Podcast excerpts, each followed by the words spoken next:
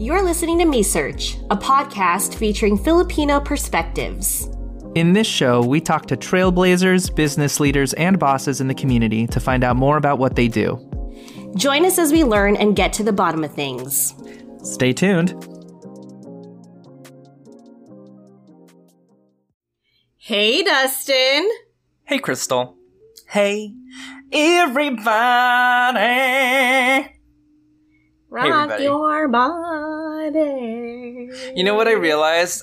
I realized that in another episode, I did the Backstreet Boys thing, and I tried to make it a little different, so I sang off key.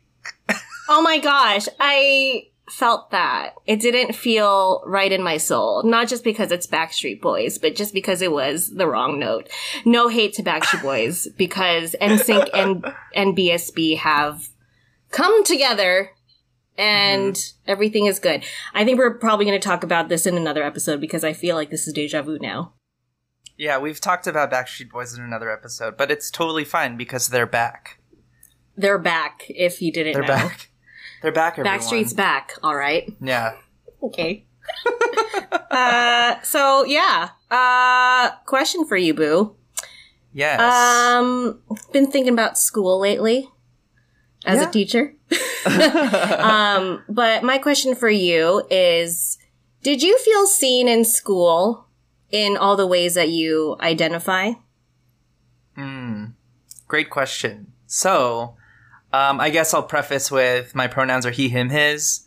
Uh, I'm a Filipino American, and I identify as a gay man. So, in all of those ways, I guess the simple answer is no. Hmm. Um, like, of course, I have had male teachers growing up, um, or men as teachers growing up, but um, as far as like Filipinos, I did have a fifth grade teacher named Mrs. Van. Um, I don't know where she is these days, but I wrote a a dedication to her in my dissertation because she was that important to me.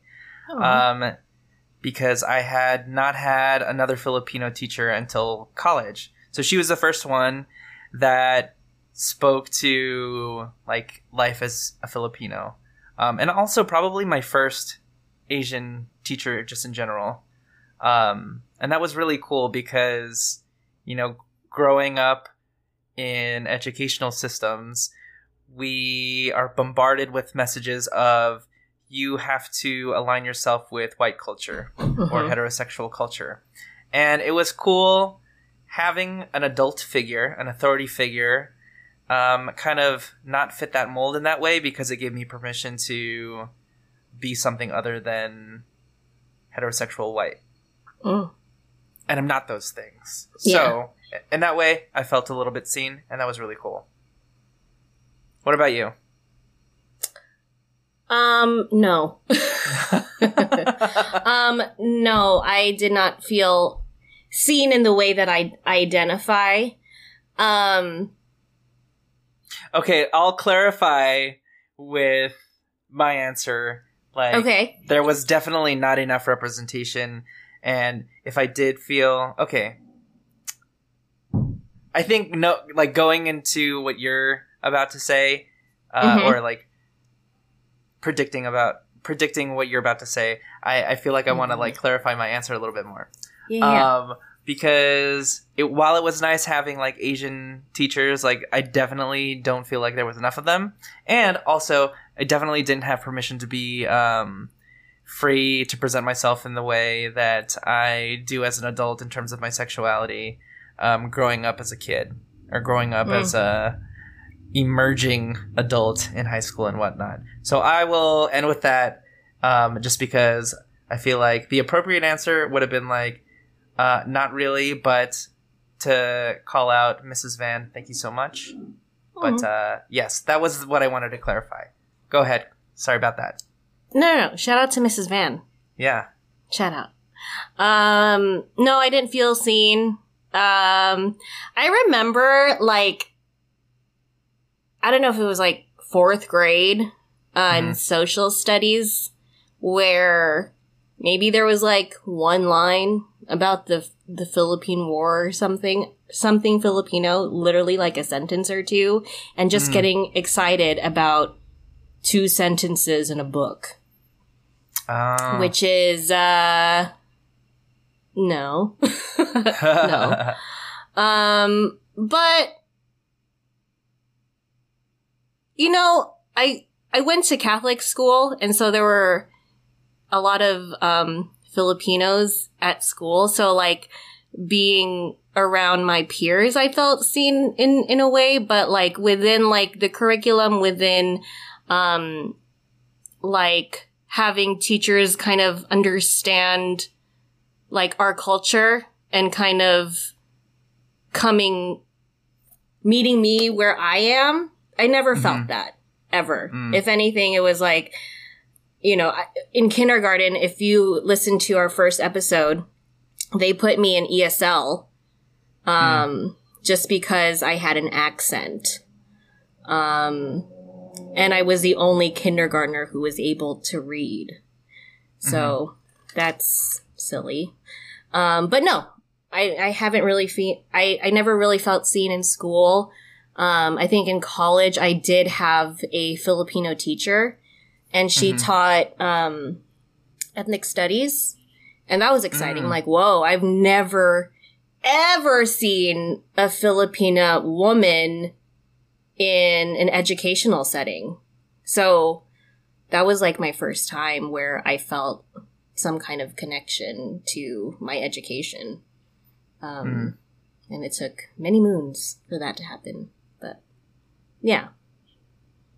I also had answer. just one Filipino teacher in college. Um, I like what you said about not that I liked it, but it resonated with me that there was like one or two lines in a book, and you're like, oh, I'm going to celebrate that.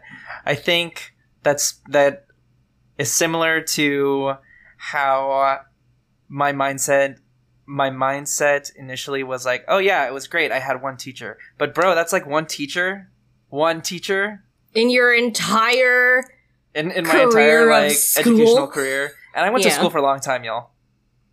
Too long. I feel you. But um yeah, we need more no we need more representation in education systems, whether that be uh, teachers, the content that that is being taught, um, the culture that's being celebrated in the classrooms, and the person that we have on the show in this episode can speak to that, and we're really excited uh, to have you all listen to his story. His name is Godfrey Santos Plata, and we're gonna go ahead and get started with this episode. All right, let's go. Yeah,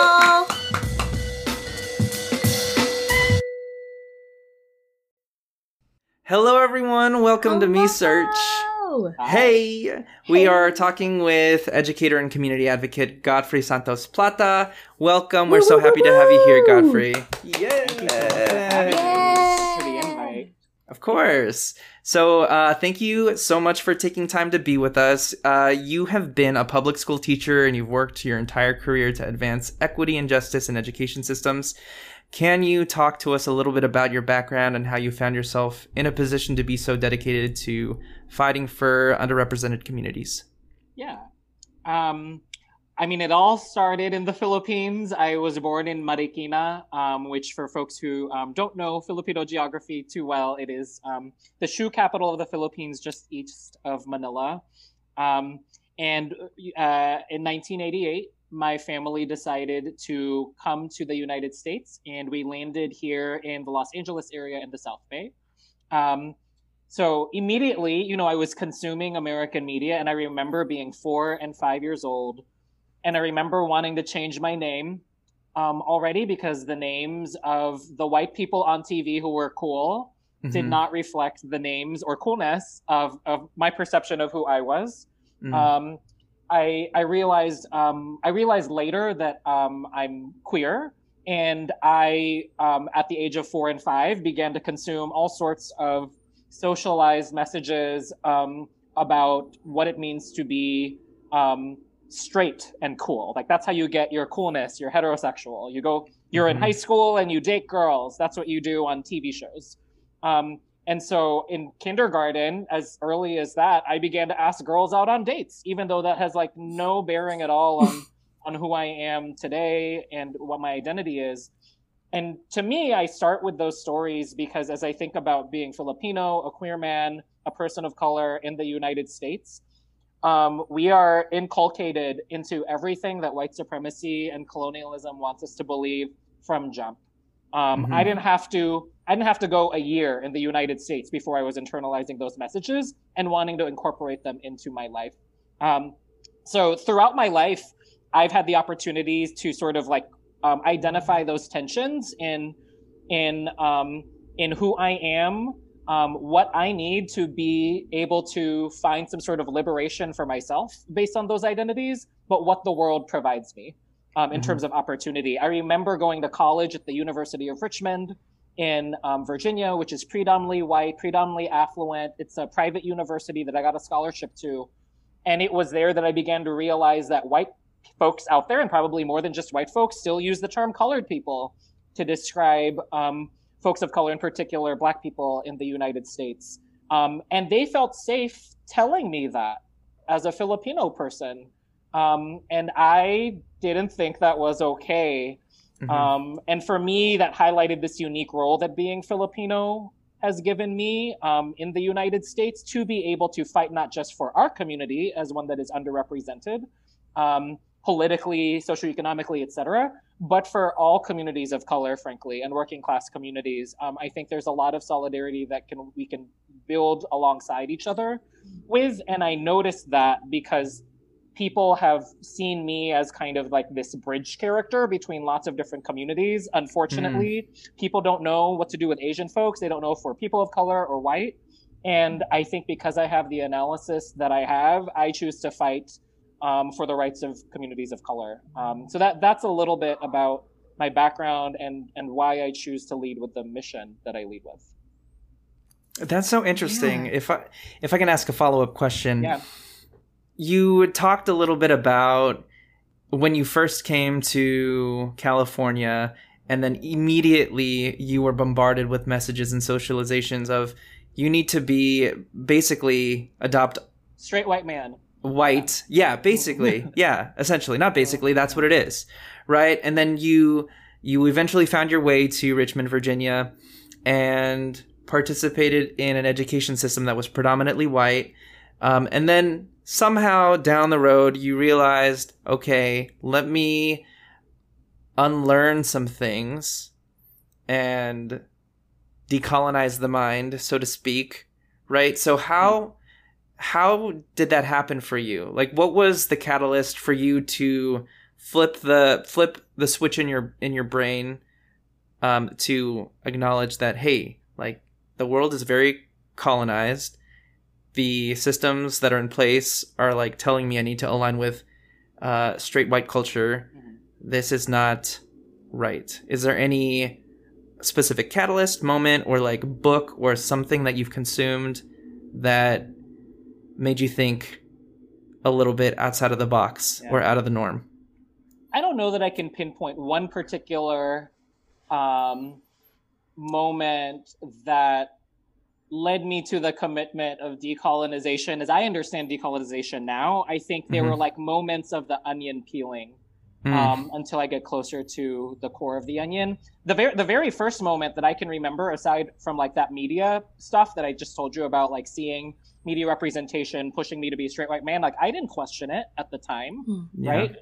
But the very first moment, I began to realize that there was some tension between how I was being socialized into the world and what I could possibly believe in about the world was in the second grade, which is still really early. It was 1992. I was here in Los Angeles. And for those of you who are in LA in 1992, you know we had some uprisings mm-hmm. in April of that year in response to the acquittal of four police officers who beat a black man in one of um, the earlier, early 90s um, uses of video footage to capture police brutality on, um, on tape. And I, re- I at the time was going into an elementary school. I, I, was at an elementary school as a student in the second grade that was predominantly black. Um, mm. The student population and teacher population, parent population, clearly predominantly black. And I was one of the 3% students who identified as other. other Filipino was one of those. And um, I remember during the uprisings um, going home and going home to my Filipino parents and household and hearing coded messages um, that are, you know, are not surprising to come from any parents of, of any background. Coded messages um, around like, be careful who you hang around. Not everybody's a good person. But I, but I'm using the word coded because I knew what my parents were really saying, and mm-hmm. they were really talking about Black people based mm-hmm. on messages they had internalized from the media and their experiences, both in the Philippines and here. Anti-blackness is a worldwide phenomenon; it's not unique to the mm-hmm. United States. And um, I remember in the second grade thinking like that doesn't make sense to me. I didn't say that to them, but I re- I had been at a elementary school for two years already. Again, that was predominantly black, and I loved school. I loved my classmates. I loved the parent volunteers that I engaged with because of the um, Afrocentric nature of the school. I had learned already a little bit about civil rights history and the fact that like when you rock the boat it's for a reason mm. and that actually amounts to change in the united states. And so i knew from the second grade that i had to navigate through the world with some level of skepticism even from those who loved me the most. Um, and i had to come up with my own conclusions based on what i was studying based on the experiences i had with lots of different people and communities. And i think going to university of richmond which again was predominantly white and affluent only served to reinforce that even more. Like it was like you know, I, I saw white supremacy play out more overtly than I did in Los Angeles when I grew up mm-hmm. in communities of color. Mm-hmm. Um, and I think that really pushed me to then, frankly, uh, my, you know, my first job out of college was to um, work in public education and become a middle school teacher because my theory was that, wow, like things were happening to me while I was young to shape the world that I would then navigate for myself and and and for society, if I were to make a contribution to society. We need to start people young in being able to unravel the ways in which history is taught and mistaught mm. um, to us. And I think that, you know, like the, the praxis of that, the like the commitment I had to supporting others to do that, I think is the process of decolonizing. Like you can't decolonize like in a moment a light bulb goes off while you're reading a book. You're right. decolonizing in the process of trying to do something different and realizing what the consequences are for better or worse to you or the people around you. Wow.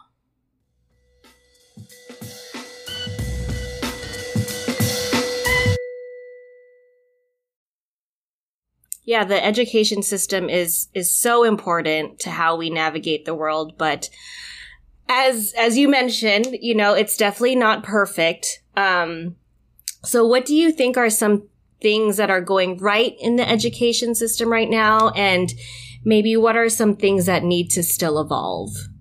Uh, in like a few minutes. we can go. People write yeah. dissertations on yeah.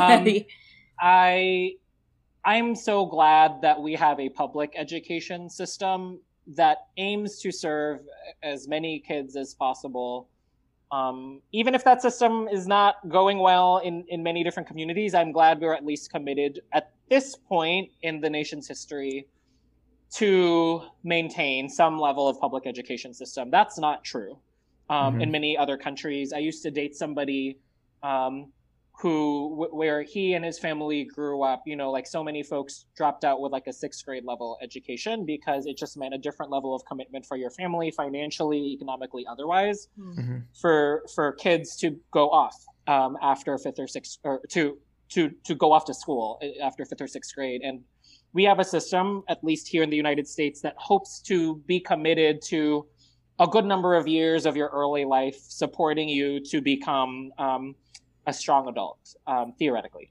uh, in, in, the country. So I, I, think that is something fundamentally right um, about what we do. I think there is the opportunity in the education system for kids to get an excellent education when they have amazing adults who have strong values, analysis of the world, um, an understanding of history and science, and um, and, and many beliefs um, that are core to being able to navigate the world's challenges. Like individual adults can have major impact on mm-hmm. kids mm. and on schools as school leaders. So I think, you know, our, our education system leaves room for that.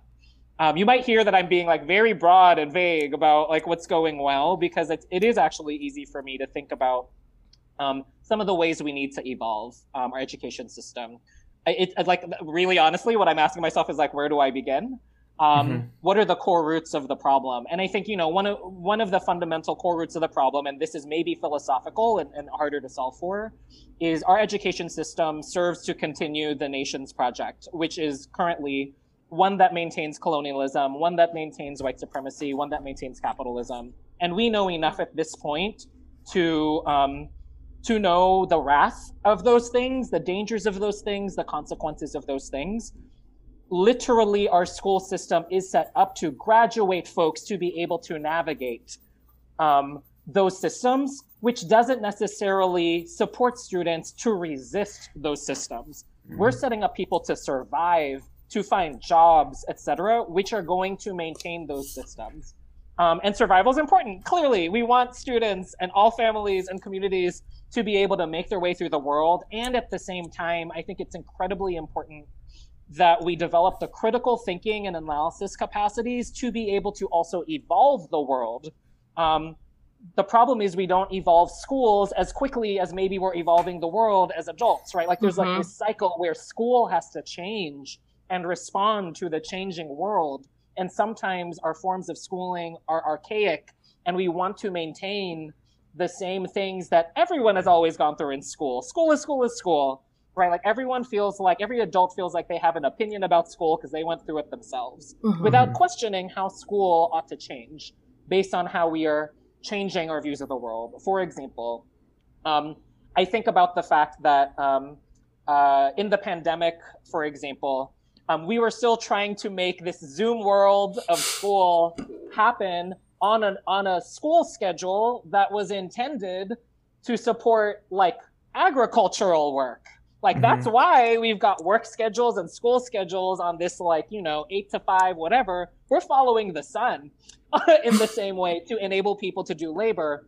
So like literally when people are like not doing that, why do we maintain like the same systems of how we do school? Mm. And and then like not even like asking that fundamental question when we're in school buildings, but then when we have the creativity space to reimagine what school could be because we can't do school the same way, we still try to fit it into that hole. Like that's that's where the education system is right now. We're so um, we are so uh, committed to perpetuating some models of schooling that it is extremely hard to be able to create proof points of mm-hmm. what a reimagined type of education could be. Mm-hmm. Um, in, in, the civil rights movement, for example, when we look at the South, um, we saw that many uh, Black folks, as well as um, their allies who were not Black, created freedom school opportunities um, that had to be separate from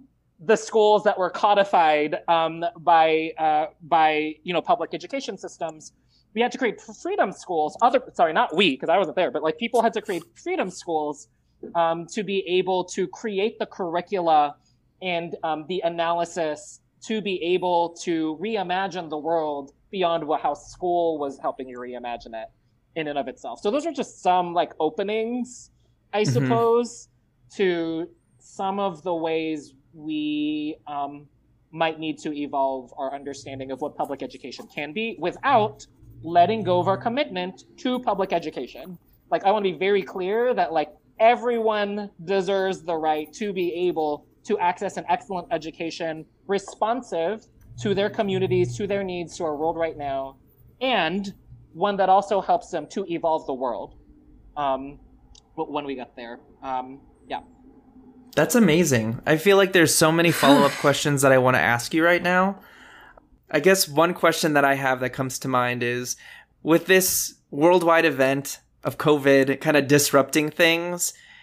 Did you happen to see anything that came from that that you're like, wow, I'm pleasantly surprised. We are moving in the right direction?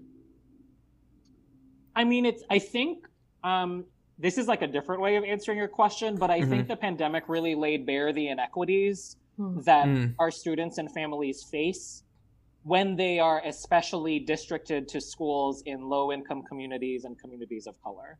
Right. Mm. What we saw was that schools um, that were that serve predominantly low income um, students, communities of color, had a tougher time getting access to information about COVID, mm-hmm. healthcare, like even like the free like the free testing and vaccines were a lot harder to come by. And even when they were there to come by, we saw wealthier folks, white folks come from other locations in Los Angeles to come get in line and, and like begin to take some of those spots. Um, right. We we saw technology being harder to help school continue, and so we saw like more higher percentages of students becoming absent for any sort of schooling. Um, not only because they didn't have access to be able to continue school in an environment where there was no broadband or where apartment units were not set up to be able to carry on Wi-Fi in, in the capacity that it needed to at this time of, of remote work and learning. Um, but you know, when when low income um, communities of color who are dependent on getting their wages from jobs that depend on being open in usual interpersonal life, like restaurants, etc., that meant that students also had to support their families in different ways. Like the pressures of our public education system on low income students and communities of color are not because they are intrinsically low income like communities of color we've created these conditions mm. and mm-hmm. i think covid has really helped us to be able to point to the problems in different ways such that we can now i think be louder with the theory that like fixing our schools i.e like just what's within a school's gates. Is not enough of a solution. We put so much pressure on schools right now to um, to have nurses and counselors, which they should, right? Mm-hmm. Like we should have clinics on schools, we should have great food at schools, etc. And part of the reason we need schools to do that, in particular in low income communities of color, is because the communities outside of schools lack those things as well like mm. lack access to food security, lack access to health clinics at the community level, lack access to healthcare um, at a basic level. So I, I think that COVID has really shown a light on there and maybe activated certain folks to be able to um, act on those things quicker. And we saw that in the initial part of the um, of of the pandemic when public officials started to imagine some really radical possibilities like even thinking mm-hmm. about like f- housing folks who are unhoused in hotels it, like why don't we do that on the regular why did it take a pandemic for us to be this like imaginary like to, to be this kind of imagineer for our mm-hmm. world mm-hmm. um i think that is a un um it's not the way we wanted to receive that gift but it's yeah. a gift that we can do something with now right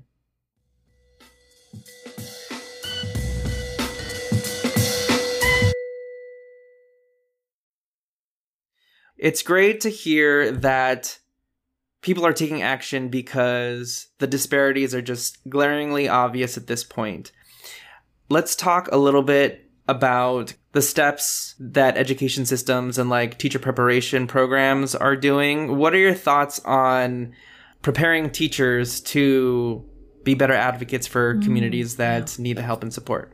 Yeah, that's a great question. Um, and I think sometimes when people think of I, I, would say most people don't even think about teacher preparation. People forget that mm-hmm. teachers mm-hmm. need teachers. Yeah. mm-hmm. like, you know, you don't kind of just step into the classroom and begin like espousing knowledge like into the world. Like, that's not how teaching works. Like, um, there's like pedagogy that you learn, you know, in in in colleges of um, colleges of education, etc. Mm-hmm. mm-hmm. Um, and like because the world evolves and because teachers don't often know the communities where they end up getting placed because LA Unified is a giant district for example and you may end up working at a school 45 minutes away from where you live like there's ongoing development as we think about teacher preparation that teachers need to be able to um, ensure that they are merging their desire to support students with excellent pedagogy, i.e., like the things that will help you learn and retain and apply academic knowledge and skills with an analysis, a critical analysis of the world. Because like, like uh, right now, when we talk about student performance and teacher performance um, being measured at a school level, we're often talking about like these like end of school year tests that only are about like math and reading, etc. But there's like other things being learned at school, like how do I believe Filipino people are? Mm-hmm. How do I mm-hmm. believe it means to be a man? How do I believe um, our people interact with this group of people right? Like all of these things are things that are being learned all the time especially when we're not on zoom and in interpersonal space. But i think still still very true on zoom. We're still learning about each other. And i think teacher preparation um, work that needs to be done is taking that into account. Like that aspect that is never going to be measured by tests cannot be measured by tests um, mm-hmm. that we don't want to be measured by tests. Like, I don't want you to come away with like an A, B, C right answer about Filipino people. Mm-hmm. That's super mm-hmm. limiting, and what like, that's not that doesn't jive with what we believe about ethnicity and culture and race um, as well. Um, but it is important that like a teacher can recognize anti-Asian harassment when they see it, right? Mm-hmm. And right mm-hmm. now, like using that as an example, um, you know, like at the beginning of the pandemic, we saw, we began to see a rise in anti-Asian violence. Um, that was like March 2020. Mm-hmm. And what we know as Asian people is that anti-Asian violence has always been a thing. It's just been like mm-hmm. shoved under the rug because of the model minority myth, erasure, um, and and and the intricacies of of race in America that keeps things in a black-white binary.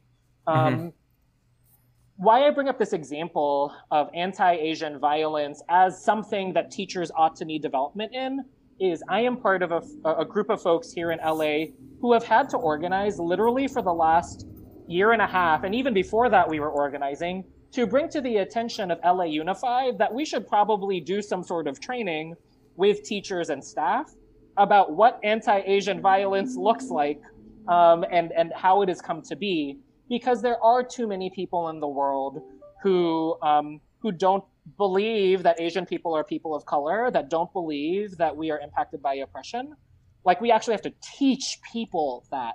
That's teacher preparation, right? Mm. Like that doesn't have to do with the skill of how do I support a student to be able to understand how to multiply what does good practice look like, what does good evaluation look like, what does good remediation look like. That's pedagogy. That's what most mm-hmm. people think teaching is. That's what most college of education, uh, colleges of education do.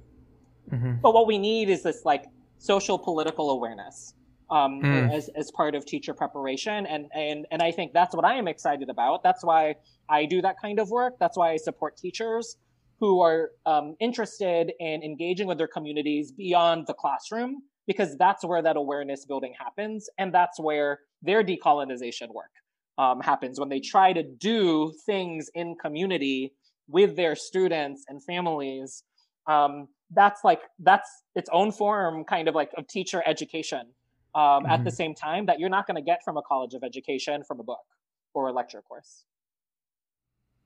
can you see any shifts in programming for for teachers uh, for teacher programs um, currently I, I mean, I think um, it depends where you are. Mm-hmm, um, yeah. Because as we know, we're in a um, really politically divided um, nation where we think about critical race theory um, mm. very differently depending on who leads your state, etc. So I think it depends where you are. I, I um, in Los Angeles, which I can speak to because I, I live here. you know, over the last couple of years, you can't be an Angeleno without without having participated in some sort of way without a conversation about police accountability mm. um, mm-hmm. and in particular its effect on on on black people and black communities and the fact that like where we are right now with continued anti-blackness in our structures of policing has been a centuries old thing that we are just frankly beginning to unravel as a society um, and why i'm mentioning that particular example right now is we are seeing um, districts like LA Unified School District, which is the second largest school district in the nation, have to exist within that context where our students and their parents and our teachers like have to come to some sort of understanding about anti-blackness mm. and hmm. this phrase black lives matter mm-hmm. and um, and what that means when you're not black um, and there is some um, some work um, and maybe if if things happen well, some investment in time and money that I know LA Unified is interested in to bring more of those types of conversations um, to schools and to teachers.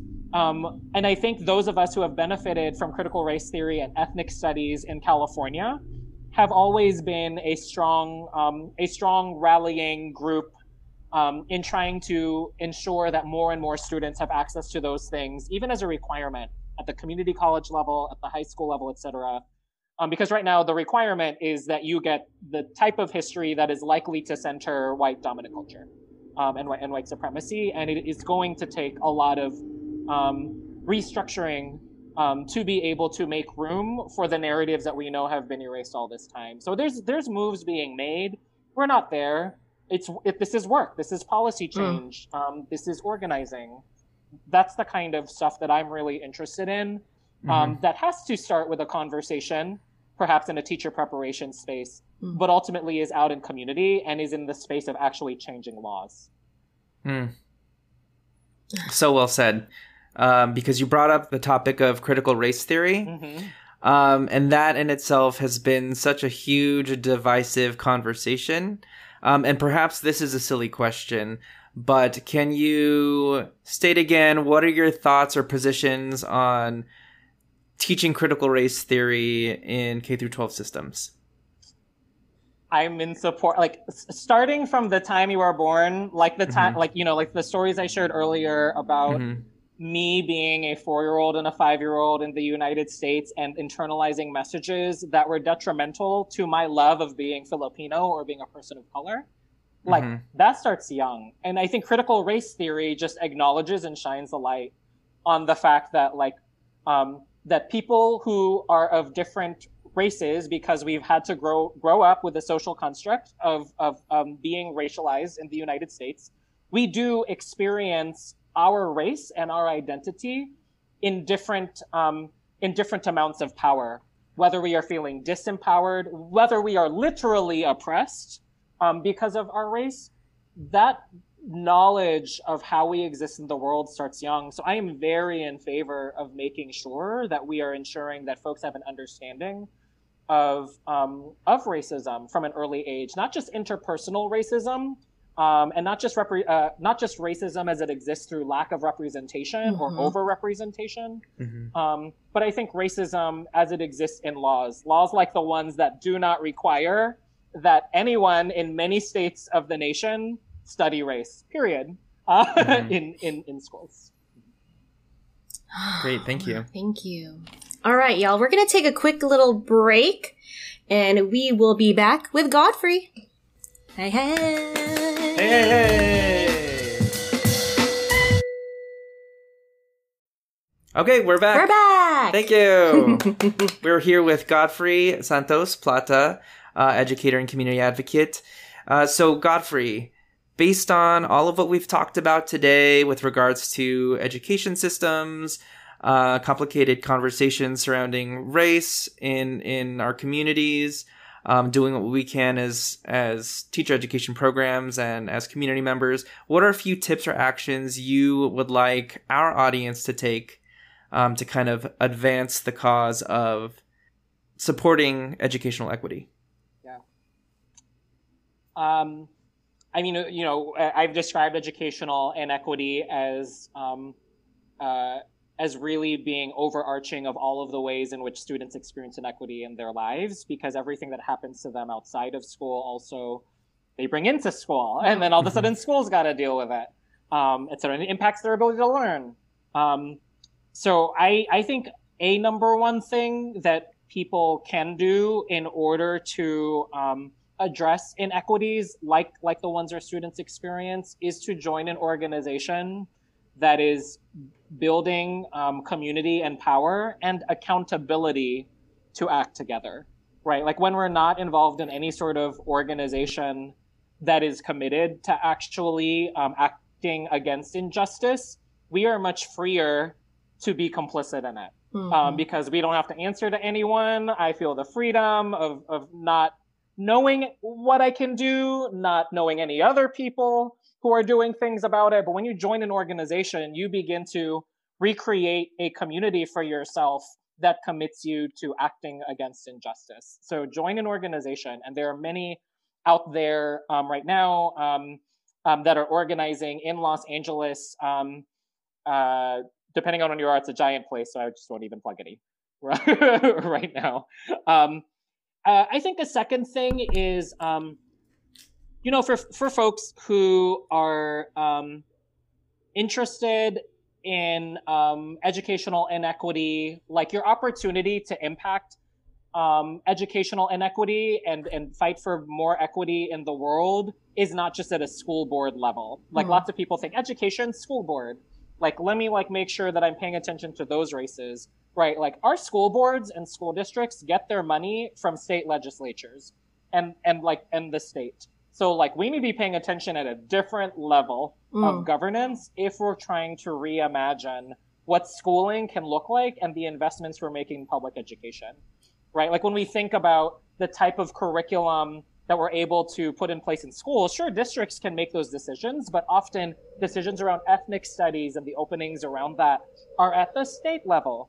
Um, so I, I would really like push folks to um, expand their awareness of how lots of different positions of power can actually um, make public education a stronger thing for um, for all students, especially low income students and, and, students of color.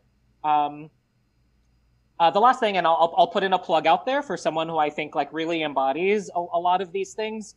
Um, there's a former teacher um, who used to teach in Watts, um, who is uh, running for office right now as she would be the first South Asian, first Muslim legislator um, woman that, that we've ever had in the state of California in its 150, 140 or 150 years of having any sort of state governance. Mm. Um, and um, uh, she's taken her experiences working in Watts in South LA, and she understands all the things that we've talked about on this call about the fact that educational inequity is a sum of all of the different inequities in our world, including environment, including housing, um, including jobs and scarcity of jobs, et cetera, and wages. Um, her name is uh, Fatima Iqbal Zubair, uh, FatimaForAssembly.com. You can go and check her out. Um, and um, she's an example of, I think, what can happen when teachers continue their education um, in their experiences with their students and their communities, because she's taken her dedication to her students in school now to even a broader level, not even running for school board. She's running for our state legislature um, because of the theory that I've just shared with you all. So mm-hmm. those are three things that I'd pass on. So, if people want to uh, learn more about you and your work, Godfrey, where can we find you? Yeah, um, I've got social media handles. You can find me on Instagram and Twitter at Godfrey Plata. That's G O D F R E Y P L A T A. Um, and then I, you know, if you go to the bio, you'll see a link to, you know, what's called a link tree, and then you'll you'll get linked to all sorts of places I've um, written blogs for and, and, other things that I'm up to. So um, just find me on Instagram and Twitter at Godfrey Plata. Awesome. Thank you so much. Again, y'all, uh, we're so grateful that you were able to join us and share your knowledge, your experience, um, some tangible action items that we can all do, y'all. We can all do them. Um, yeah, y'all, this was Godfrey Santos Plata. Yay!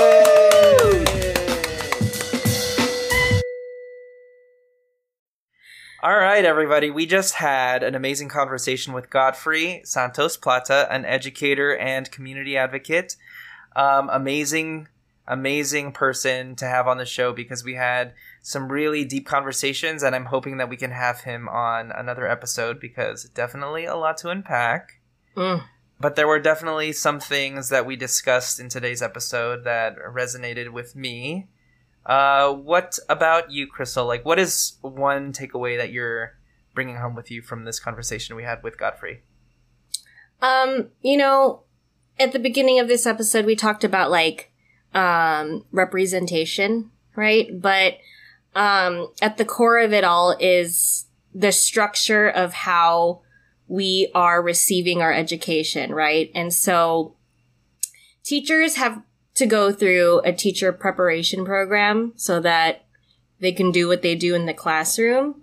But my takeaway from our conversation with Godfrey is that we have to do so much more than have our teachers learn how to teach subjects because school is so much more than just um, learning math Ick, by the way, because I hate math, but you know.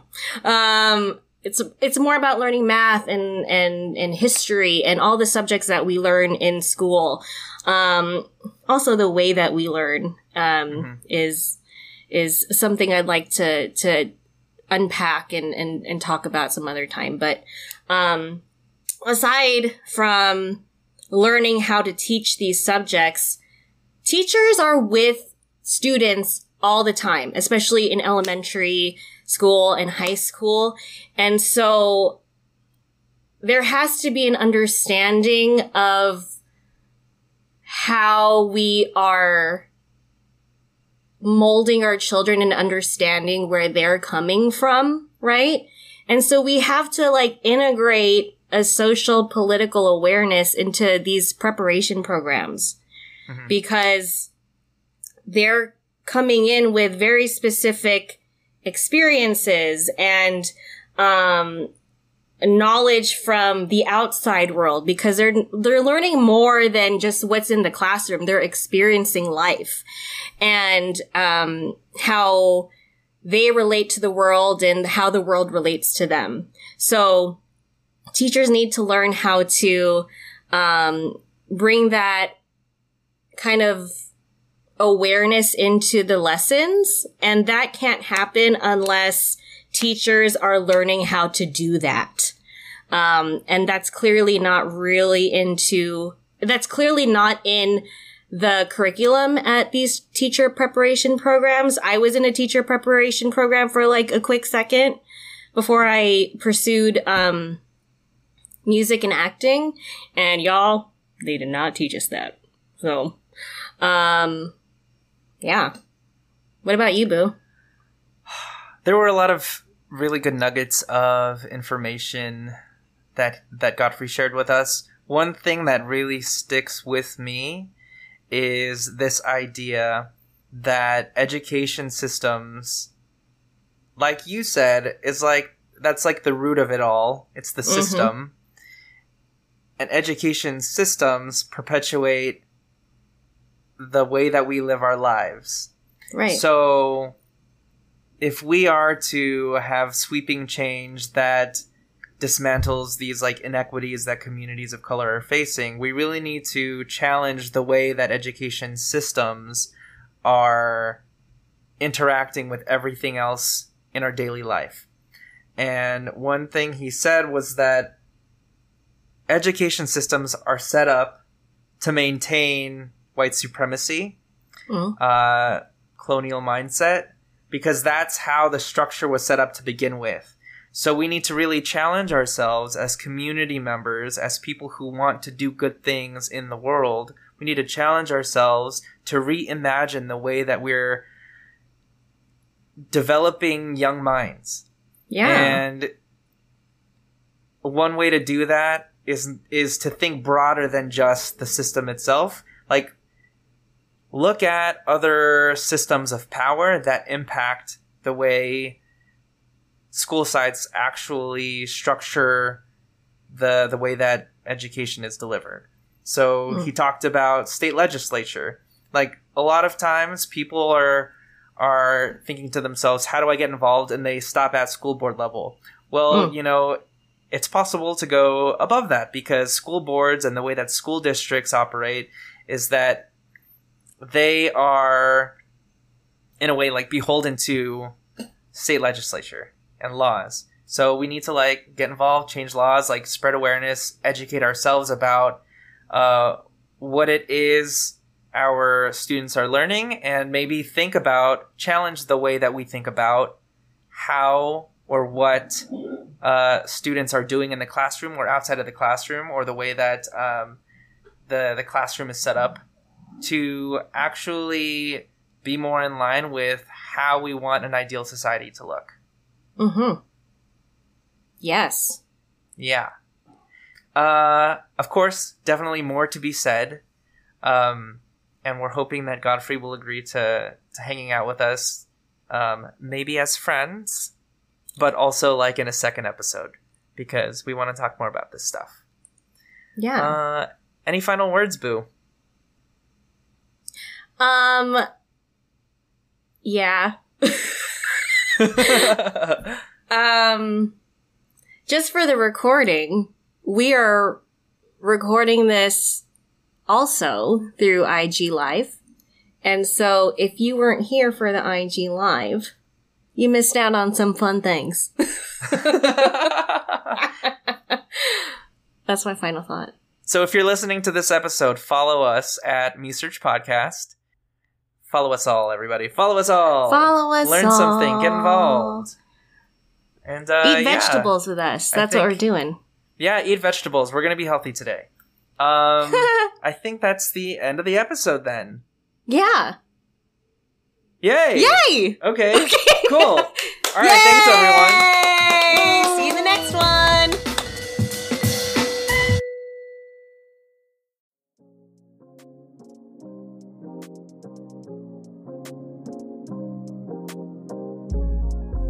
Thanks for listening. MeSearch is produced and hosted by Dustin Domingo and Crystal Tugati. Editing by Dustin Domingo. If you enjoy MeSearch, make sure to share, subscribe, rate, and leave a review wherever you get your podcasts. Also, make sure to check us out at mesearchpodcast.com and follow us at mesearchpodcast. We're gonna get to the bottom of things. This is MeSearch, folks. Woo!